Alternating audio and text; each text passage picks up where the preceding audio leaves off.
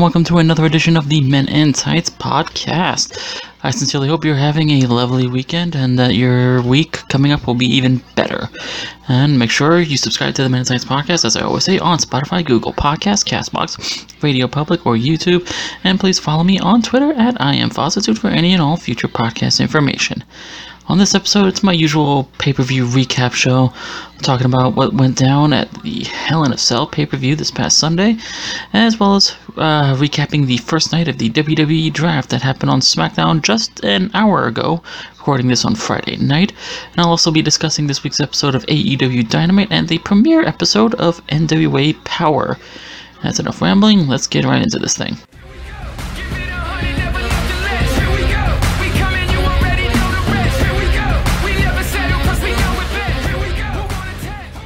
All right, Hell in a Cell. Now, I just want to say that I actually thought that the pay per view overall it was it was a decent pay per view, and I was ready to come on here and give it a mostly positive review. Then that main event happened, and I will get to that.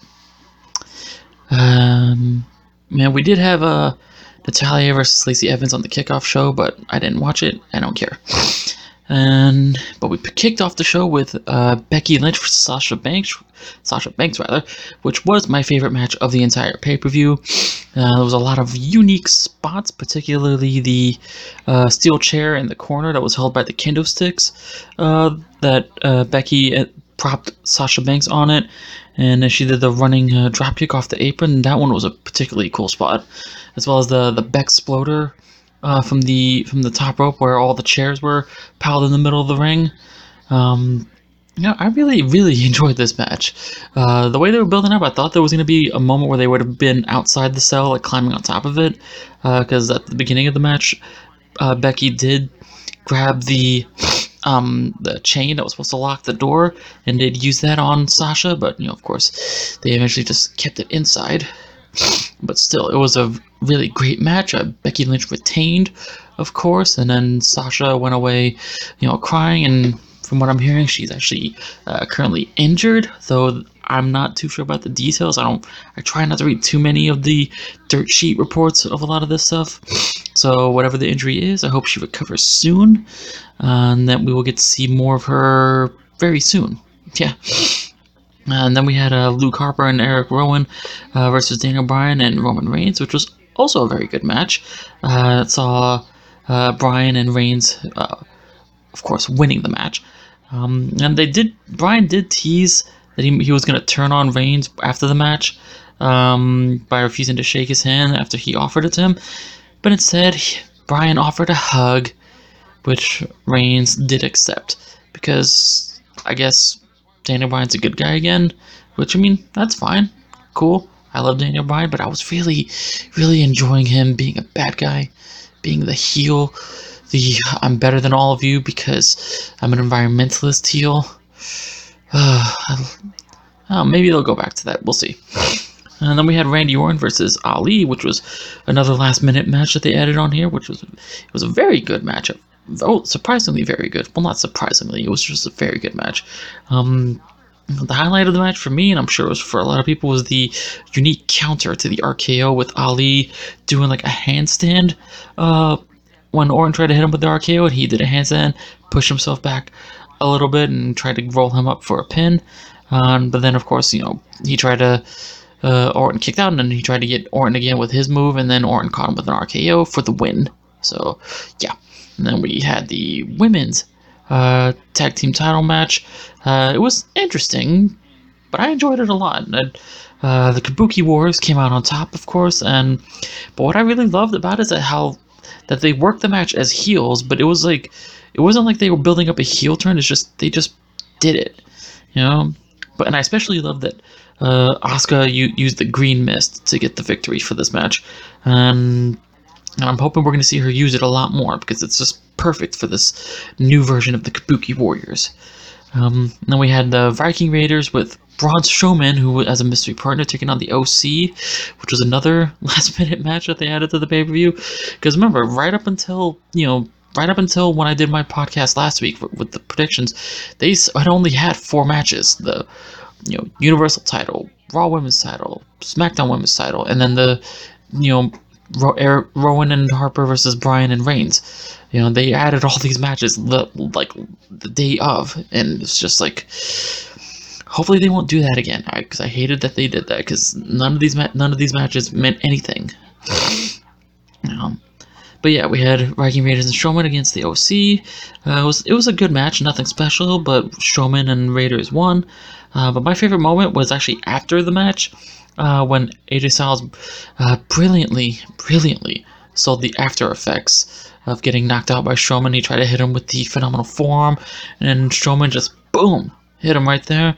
And then when Gallows and Anderson picked him up to try to take him, you know, back to the locker room, you know, Styles was, you know, selling it so brilliantly, and Gallows and Anderson had to remind him, like, oh, it's it's today's Sunday, you know, we're in San Francisco. Uh, I, I, I, I laughed at that. It was it was so funny. It's so just. Yeah, I, I love AJ Styles. The moments like this are just reminding me of why I love him so much. Mm. And then we had Chad Gable against King Corbin for I think at this point it was the third time. Um, and Chad Gable finally defeated him, and we all loved that. It was a very good match. Probably Gable's best singles match on the main roster in a very long time. um, but before the match, uh, Corbin, as King, declared that Chad Gable would from now on be known as Shorty Gable, and yep, they're gonna stick with it.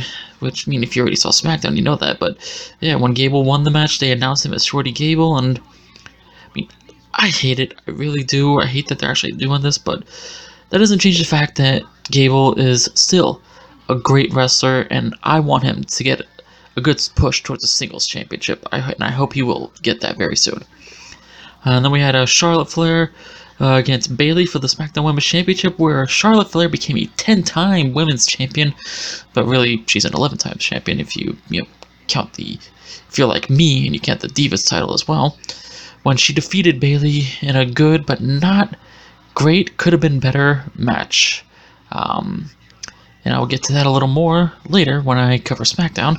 Um, and then we arrived at our main event the Universal Champion Seth Rollins defending against the Fiend Bray Wyatt. Um, the red lights for this match was an interesting choice. I uh, was very confused, not sure why they were doing it, but as a big Attitude Era fan that I am, uh, it reminded me of the early months of Kane's arrival in WWE, where a lot of his matches and segments were covered in the red light. Uh, eventually, that would change, of course, but you know, it was it, it was it was a nice little nostalgic moment for me. And the match itself, at least to me, I feel was on track to be a great match. Like, you know, like they were building it up right, proper with Bray Wyatt, no selling everything uh, like a beast, and we all loved it. Like it, Rollins was hitting him with pretty much everything, and you know, curb stomp after curb. Like I think like after five curb stomps, Rollins went for the pin, and he went he kicked out at one. You know, that was awesome. You know, and we were all just like on the edge of our seats, just thinking like, oh, you know, he, he's gonna. He's, he's gonna win. He's gonna win. Bray's gonna be Universal Champion. but then the referee decided that Seth had gone too far and ended the match, with concern for Bray Wyatt's health and well-being.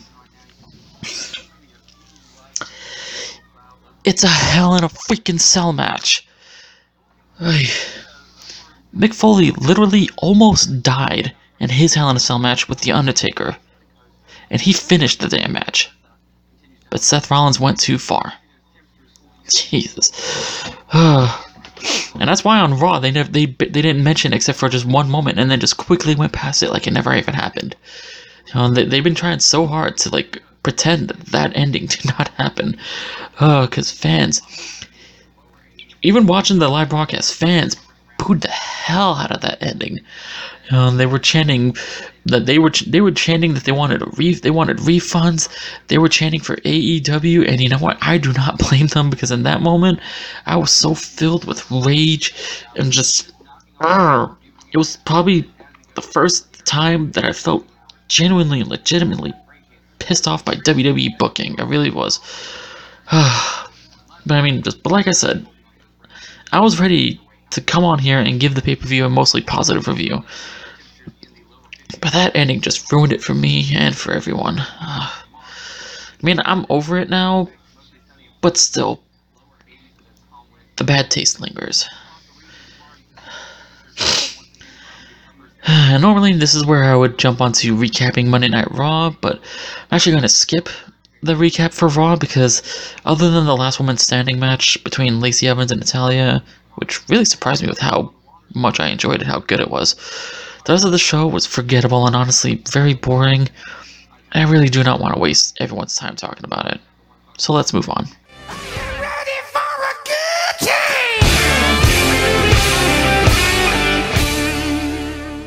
Alright, Friday night SmackDown. We had the first night of the WWE draft, and unlike previous drafts that WWE had for Raw SmackDown, this one was going to be controlled by the networks. We had USA Network controlling the drafts for Raw, and then Fox drafting for SmackDown, which was you know different and unique, and I like that. Yeah, and then the show kicked off with Roman Reigns representing SmackDown taking on Seth Rollins representing Raw, with the winner getting the first draft pick for their respective brand. And it was a solid match, which is to be expected whenever these two are in the ring. That was eventually ended when The Fiend came out from under the ring to surprise Rollins with a mandible claw, pulling him into the hole in the ring. And of course, we all loved it. We all cheered the hell out of it. It was awesome because we love Bray Wyatt, we love The Fiend, and we only want great things for him. Uh, but this resulted in a DQ victory for Rollins, earning that first round draft pick for Raw. And the first round of the draft commenced with Stephanie McMahon arriving on stage to make the announcements. And the first round draft picks for Raw were Becky Lynch, the OC, and Drew McIntyre, which, I mean, even though up to this point Becky was still technically a SmackDown superstar, the rest of them were all on Raw all the time, so it's not really you know much of a thing. But then the first round draft picks for SmackDown were Roman Reigns, who, if you remember, was part of SmackDown this entire time but barely showed up, and now Bray Wyatt. Yes, Bray Wyatt is now part of SmackDown. Uh, for the first time, I think, in two years. Uh, yeah, for the first time in two years, so that's pretty cool. We'll see how that goes. And then we followed this up with King Corbin versus Shorty Gable. And again, I still can't believe that they're actually doing that with Chad Gable, but there we go. This was this one was a pretty good match, but you know, not really surprised at this point because all their previous matches have been very good. This one saw Corbin score a victory with the end of days, and then Stephanie McMahon returned for the second round of the draft, and the second round picks for Raw were Randy Orton, Ricochet, and Bobby Lashley. Uh, two of those have been on Raw for the past five months, so not really much of a change there. And then the second round picks for SmackDown were Sasha Banks and Braun Strowman, which they have not been on SmackDown, uh, I think, since the brand split happened in 2016. So it'll be cool to see what they can do on the blue brand now. And then we had a Brock Lesnar and Paul Heyman promo, which uh, they're always great. And then eventually this was interrupted by Rey Mysterio and Cain Velasquez, uh, where they showed images on the Titantron from the UFC fight, uh, uh, from UFC 2121, rather, uh, from between Cain Velasquez and Brock Lesnar, of course, with Velasquez declaring that he'll give Brock, Les- Brock a scar under his right eye to match the one that he gave him under his left eye. And when they showed the images of that, it, usually they'll, you know, gray out the images that have blood on TV, but they did not do it for this one, and and that cut looked bad. Seriously. Now, I'm honestly surprised that Brock didn't have any vision problems as a result of it, because that was a bad cut. It was like like you it was it was a big enough cut that you could have fit an entire finger in there. That's how bad it was. it looked gnarly, but it was cool. Um, and then they follow this with uh with their usual, you know, Susan G. Komen segment featuring the this time featuring the New Day and two breast cancer survivors who uh, were sisters. And they were presented with special custom pink women's championships. Uh, you know, this was nice. You know, I really enjoyed it. I these these segments are always a nice little heartwarming way to, you know, break the the flow of the show and even things out. And then the New Day made their ways to the ring uh, for their match with the OC, which I'm honestly surprised we have not had not seen before this before this night. But you know, it's fine. I don't mind it at all. Good for them. And um, uh, I mean, it was a good match, but shorter than expected, with the New Day you know, winning after a Trouble in Paradise by Kofi to AJ Styles. Uh, and then Stephanie returned for the third round of the draft, and the third round picks for Raw we saw were Alexa Bliss. Not really surprised; she's been on Raw for like a year now. Um, uh, Kevin Owens returning to Raw after, well, basically showing up like back in April for the you know original shakeup, and Natalya, who again has been on Raw for a little over two years now. So what's the difference? Um, then the third round picks for SmackDown were Lacey Evans and the Revival. So cool that the Revival are joining SmackDown officially because they're the SmackDown Tag Team Champions. And then Lacey Evans officially being a member of SmackDown after being on Raw mostly for the last six months. So that's cool. And then we had the fourth and final round of this night of the draft with fourth round picks for Raw being the Viking Raiders, Nikki Cross, and officially joining the main roster, the Street Profits. So that'll be cool to see them finally doing something on the shows. And then the fourth round picks for SmackDown, Lucha House Party and Heavy Machinery. Uh, so it's cool that they're, you know, Lucha House Party getting to be on SmackDown now, and Heavy Machinery get to stay on SmackDown. And we concluded the show with SmackDown Women's Title rematch between Charlotte Flair and Bayley. Um, and during Bayley's entrance, you know, it started out, you know, you, you know, like the usual Bayley entrance, and then suddenly everything went silent Bayley removed her hoodie, showing off a new, shorter hairstyle. And then she took a pickaxe looking device and proceeded to destroy her signature inflatable Bayley buddies. An interesting character development, to say the least. But, damn, she looked hot. Seriously, she was. I mean, I've, I've always loved Bayley, um, but just. And I always thought that she was hot, but just mm, she's now she's just like extra hot to me. I don't know, uh, but yeah, to me, this match between Bayley and Charlotte, this was the match that we should have gotten at Hell in a Cell because it was a hard hitting fight, and that is what I want to see more of from the women of WWE, and I hope, hope that we will going forward. And then surprisingly, at least it was a surprise to me, Bayley regained the SmackDown Women's title after catching Charlotte with a small package pin and she now has a new theme song too, so that's cool. I wonder what it's called and when they'll eventually release it publicly. Same thing with the OC's theme. When are they going to release that public? And Cesaro. Th- those are three themes that I want them to release ASAP. Uh, then after the after she got the victor, she cut a very quick promo, just saying, and I quote, "Hey bitches, screw all of you," and then she walked out. like I said, I, I already loved Bayley, but now I am I think I'm in love with her now. Like wow. and so ends the first night of the WWE draft. And so far I'm feeling pretty optimistic about these picks and I'm liking, you know, the placement of some superstars so on on Raw and the superstars on SmackDown. Yeah, but it's not over. We still got the day two, the draft happening on Monday. Uh, and I will do a short podcast recapping the uh, final picks of the draft that are happening this Monday on Raw. That will be live on Tuesday, so we'll be on the lookout for that.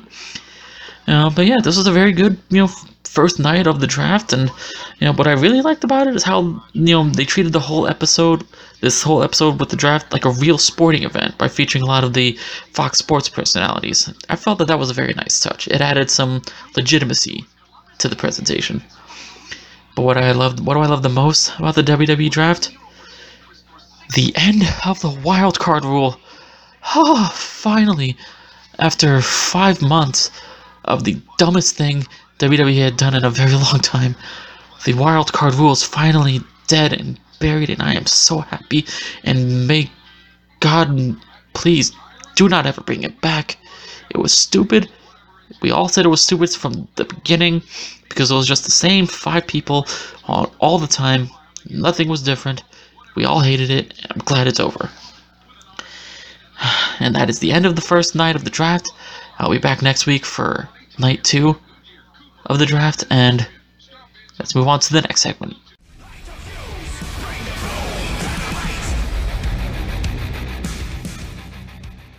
Episode 2 of AEW Dynamite we kicked it off with the first match of the tournament to crown the first ever AEW World Tag Team Champions. It was Private Party taking on the Young Bucks uh, in a very fast paced, high impact match that all of you should go out of your way to check out ASAP. Uh, that saw Private Party being the first team to advance in this tournament. And then we had a nice little promo from uh, Jericho, Chris Jericho, and his new st- in his stable of Sammy Guevara, Santana, Ortiz, and Jake Hager, now officially known as the Inner Circle. Now, it's not the first name I would have gone with, but hey, it's something. It's not, it's not the worst name either, you know. And they already got a T-shirt available on Pro Wrestling Tees, so go get one if you want one. Um, and then the next match that we featured on here was Darby Allin versus Jimmy Havoc, uh, with the stipulation that the winner would face Chris Jericho in a World Championship match this coming Wednesday, October 16th on AEW Dynamite. And this was another hard hitting fight, as we all expected from these two, because these two, they do not play around when they're in the ring. Uh, and this one saw Darby Allin victorious. Uh, so we shall see how he does going one on one with Le Champion, Chris Jericho, next week on AEW Dynamite. And then uh, uh, Bay Bea Priestley, is it B or Bay? I don't know. Bea Priestley and Emi Sakura versus Dr. Britt Baker, DMD, and Riho was up next, and this was a fun match. I really enjoyed this one. And I abso- absolutely that's why I absolutely love Britt Baker. She's she might be my favorite uh, women's wrestler on on AEW right now, and she will be AEW Women's Champion within the year. That is my promise and guarantee. I guarantee. By this time next year, she will have been a women's champion at least once. Um, but as of right now, you know that's gonna be put on the back burner because she has her feud with uh with Priestley that's build, been building up. So that's probably gonna be a nice match at uh, AEW Full Gear, as well as uh, Emi Sakura and Riho. Uh, this, they have a built-in story because uh, Sakura was the tr- one who trained Riho apparently. So they'll probably have a match uh, either in the coming weeks on Dynamite or maybe at full at Full Gear. We shall see. And then up next, we had John Moxley versus Shawn Spears. And this was a very, very good match that saw Moxley pick up the victory with his paradigm shift finisher. And I just want to say, I'm so happy to see Moxley and Spears have the creative freedom that they now are able to use because they are doing so much better.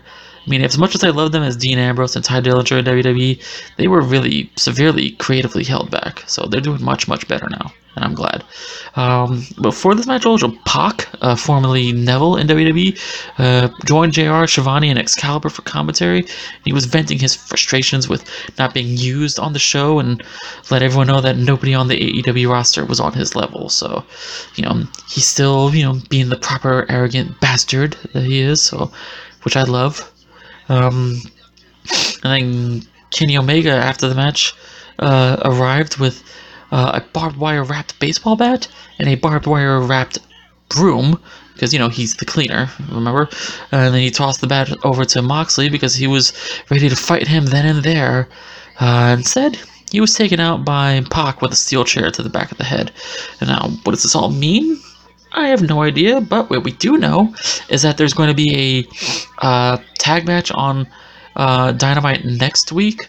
Uh, it's uh, Moxley and Pac taking on Hangman Page and Kenny Omega. I believe that's the match. Uh, either way, they're, they're, Hangman Page is in the match, and it's Moxley and Pac teaming up. That's all I remember. Uh, that'll be a fun match for sure. And then we had our main event of Chris Jericho and Sammy Guevara versus Dustin Rhodes and Adam Page. Speaking of Hangman Page, and this was another very good, fast-paced, hard-hitting fight from start to finish that saw Jericho and Guevara getting the W in the end. And then Cody showed up to take out Jericho, only to get overpowered by the rest of the inner circle. Um, and then MJF showed up. Uh, and then they teased him turning on Cody, but instead he proved his loyalty to his BFF Cody by nailing everyone else with the steel chair. And then the Bucks showed up to even the odds, and then finally, and what I thought was just a brilliant little moment, Darby Allin came skating down the ramp, and then f- jumped up and took Jericho out with a flying clothesline. That was co- that was just cool. Now we close the show with Le Champion proclaiming that he will take out Cody at full gear and he will do the same to Allin on the on Dynamite next week. And uh, on the Jericho's YouTube channel, he said that he was going to, uh, you know, because it's going to be in Philadelphia for this episode, this coming episode, that that in their match it will be a Philadelphia street fight. So that I'm very much looking forward to seeing. That's going to be a fun match for sure. How far they're going to go with it being on network TV, I don't know, but that's fine by me. I'm enjoying it. And overall, this was a much better show than last week. At least it was to me. However, I still have my issues. The lack of rules being enforced by the referees still is a big issue for me. The biggest example I can give is Tully Blanchard blatantly interfering in the Spears versus Moxley match right in front of the referee, and the referee did absolutely nothing about it. And even JR commented on it, saying pretty much the same thing that I'm saying right now. Know, like I said last week, if they're serious about presenting AEW like a legitimate sport, then these things need to be handled better. They need to be more consistent. They need to disqualify when disqualification is warranted and be consistent in that. But still, great episode, better than the first one. I'm looking forward to seeing what they got next week.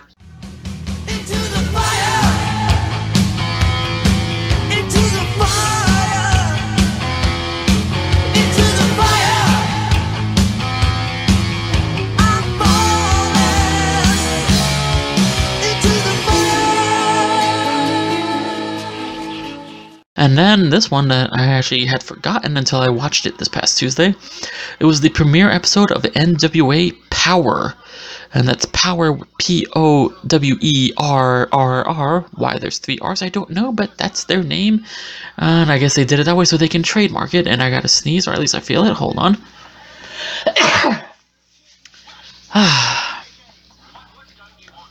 and here I go again.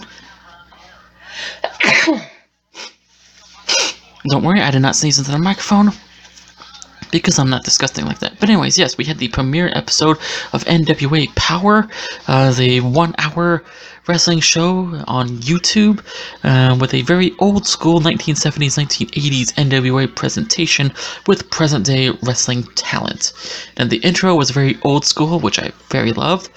Um, the studio is literally like a recreation of the old NWA, NWA TV studios that were from the 70s and 80s.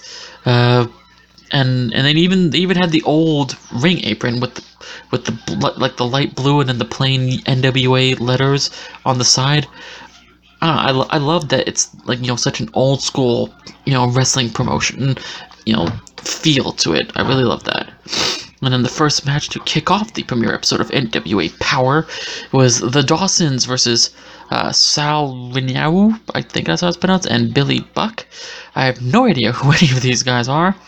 But then again, that's the point of this show for fans like myself who up to this point had not been able to watch any NWA shows. So I do enjoy that, getting to see people that I've never seen before. Um, it was a basic, you know, semi squash match, but I still enjoyed it very much with the Dawsons coming out on top and I'm looking forward to seeing more of those guys going forward. And, and we also had uh, the NWA World's Tag Team Champions, the Wild Cards, which is the team of Royce Isaac and Tom Latimer, formerly Bram in TNA, uh, taking on what I perceive to be the obvious jobber team of Danny White and Mims. Yes, that's right, Mims is the name. And the Wild Cards, of course, won, and then cut a post-match promo was interrupted by Eddie Kingston and then eventually his Outlaw Inc. partner, Homicide, and obviously they're gunning for those tag team titles, and I can't wait to see where this rivalry goes. And then this was eventually, you know, kind of interrupted but this other guy that came out, uh, Joseph some, Joseph Farias or something like that. Again, another person that I'm not familiar with, but you know that's why I'm glad I'm watching this show, so I get to see people I've never seen before. Uh, calling out storms and "Bring where's Storm? Bring out Storm," and eventually James Storm, who is the NWA national champion he answered his call, and they brawled and chased each other all around the studio, which was that was a lot of fun. Know, the usual wrestling thing. They had the agents and producers coming out, uh, and Crimson from if you remember him from TNA, he's one of the agents and producers that that came out. So that's cool. I, I guess he's. I'm guessing he's retired. I, I, had no idea that he had he had retired. If that's the case, so but good for him. He's he's an agent for NWA, so that's that's awesome. And also, uh, Eli Drake cut a good promo uh, earlier in the show as well, talking about that it doesn't matter if it's the national champion or the world championship.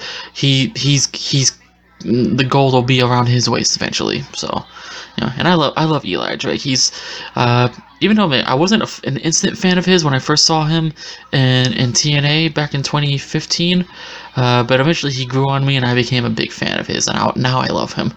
Um, and plus, the few interactions that I've actually had with him on Twitter and Instagram have been very positive, so, you know, cool. And hopefully he will have some NWA gold around his waist in the near future. Uh, and then we arrived at uh, the main event, which was Nick Aldis defending the NWA World Heavyweight Championship against former champion Tim Storm, with the stipulation that if Tim Storm loses, he will never again be able to challenge for the NWA champ- World Heavyweight Championship. Um, and not just, you know, like it's not like how you know like it is for other companies, like you can't challenge as long as I'm champion. No, it's just period. You can't challenge for the championship anymore. And then this one was a very, very good match, a very good hard hitting match. And I do realize that I've said hard hitting a lot on this podcast, but I'm not a damn thesaurus, so this this is what you get. Both men told a great story that to me leaves you on the edge of your seat for several times throughout. Um, had a good spot with a uh, Nick Aldis uh, valet uh, Camille, uh, where she got a nice little clothesline that looked like it hurt, but if you've seen if you've seen her, she's fucking beast, and my god, is she gorgeous.